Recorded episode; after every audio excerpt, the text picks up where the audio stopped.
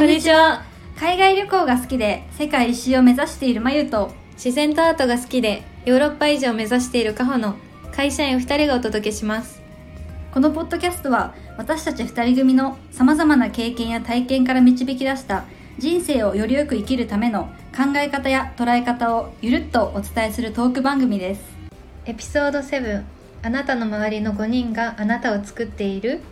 をテーマに話していきます。はい、えー今日のテーマはちょっとある、えーま、データを、ま、参考にしながらお話ししたいと思います。まずじゃあ一つの言葉を紹介します、えージム・ロンっていう人が、ま、言ってる言葉があってえ You are the average of the five people you spend the most time with っていう言葉があって、えっと、あなたは最も一緒に過ごす時間の長い5人の友達の平均になる。なんかちょっと難しいかもしれないんだけどまあ要するに自分の今身の回りにいる5人を想像してほしくて例えば、まあ、仲の良い友達だったりとか仲のいい同僚誰でもいいけど自分にとって今大事な周りの5人を想像してみてほしいです。でその人その5人の平均が、えーあなたを作っているっていう、まあデータデータデータというか、まあ、そういうものがあってでこれは本当に、まあ、その平均っていうのはどういうことかっていうと、えー例えば、えーまあ話し方とか言葉遣い趣味仕草思考あと年収あと時間の感覚これがあなたの周りの5人の平均があなた今のあなたを作っているっていうのがあります、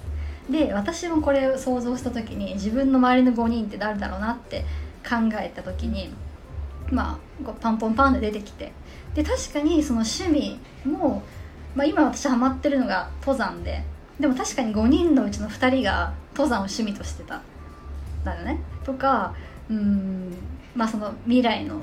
人生についての、まあ、価値観っていうのもあよく考えたらあ本当5人の平均だなっていう人生に対して明るく前向きに取り組んでる友達が周りには多くてその影響を自分も受けているなっていうのにすごく感じたのであすごいこれ、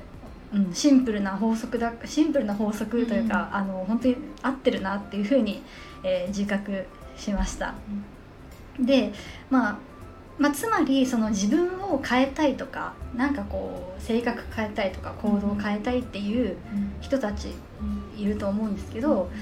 うんまあ、簡単に言えば自分の周りの5人を変えればいいっていうことになります。うんことにはいことになります。そうでまあそうね変えることがまあ周りの5人を変えることが一番いいんだよね。じゃあ逆にその反対の話になるんですけど、えー周りの5人が例えば自分を下げる自分の士気を下げるような人で固めちゃった場合っていうのはえっと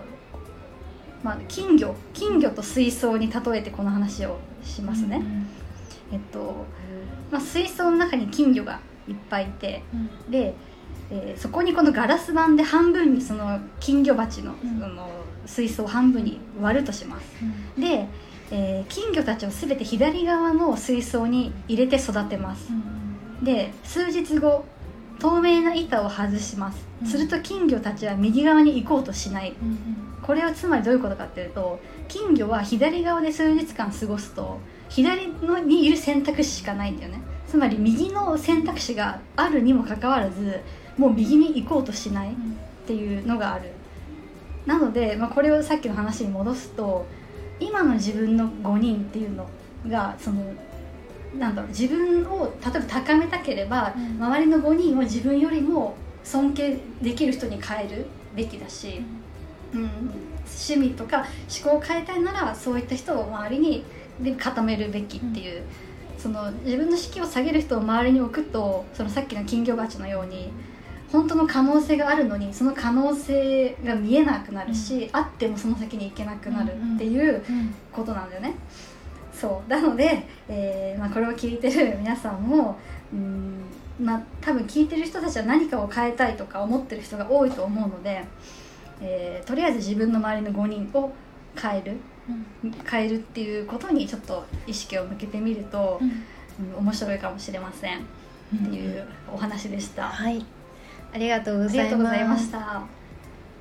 もしよければとコメントやいいねフォローの方お願いします。ありがとうございます。ありがとうございました